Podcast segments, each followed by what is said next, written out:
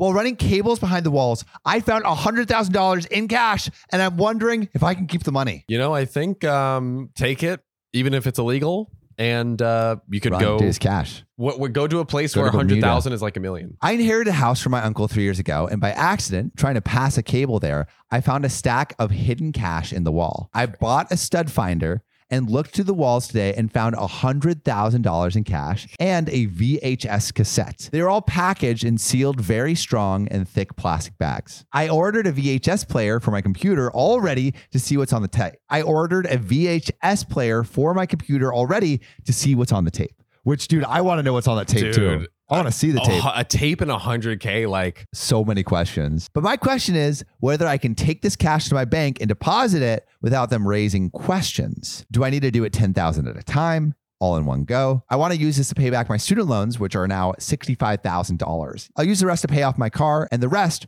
for building an emergency fund. I watched the VHS tape and it was of my uncle going on a 25 minute rant about government conspiracies and how banks cannot be trusted. wow, That's why he kept all his savings in cash. in a He- wall. Yeah, in a wall. He didn't even trust a safe a safe deposit box. Wow.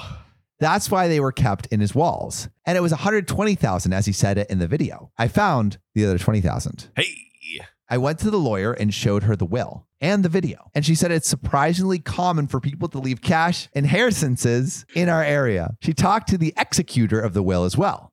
And then wrote a letter for me to give to the bank, which explained this is from a cash inheritance with contact details of the executor in case the bank needed to contact them. I scheduled an appointment with the bank when I told them it's for a cash deposit. And they told me they don't need an appointment for that, but I told them it's for a large deposit. And they said, no, we still need an appointment.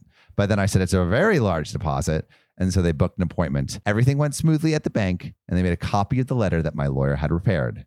Money was in my account a few hours later. I've made payments, and my student loans and car are both paid off. And I now have a larger emergency fund. wow. I mean, find of the fucking century right here. Like, Insane. Also, I love the crazy uncle, like, yo, Don't don't, trust the the, government. Don't They're- trust the banks. they're all in cahoots with each other. What would you do with hundred thousand or one hundred twenty thousand? I should say. What would I do with 120,000? There's not much that I would like. I mean, I would save it Put for it a in the house. I would oh, put it in the Yeah. bank and save it for a house. Yeah. I think like the only purchase that I really would want to make would be a house. Yeah. But like in California, that Yeah. 120,000 gets 120 you nowhere. doing it. I mean, down payment, You could do a down payment on a yeah, house. Yeah, yeah, yeah for which sure. is cool.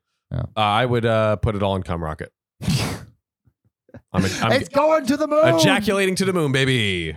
Two out of every two podcasters on the OKOP don't have five stars on Spotify. That's both of us. So if you could donate your thumbs to us right now and use them to tap five stars on Spotify or wherever you're listening, we might avoid lethal injection. Just go to our profile on Spotify, click about, and then rate us five stars or wherever you listen to your podcasts. Save your podcasters, Sam and John, today.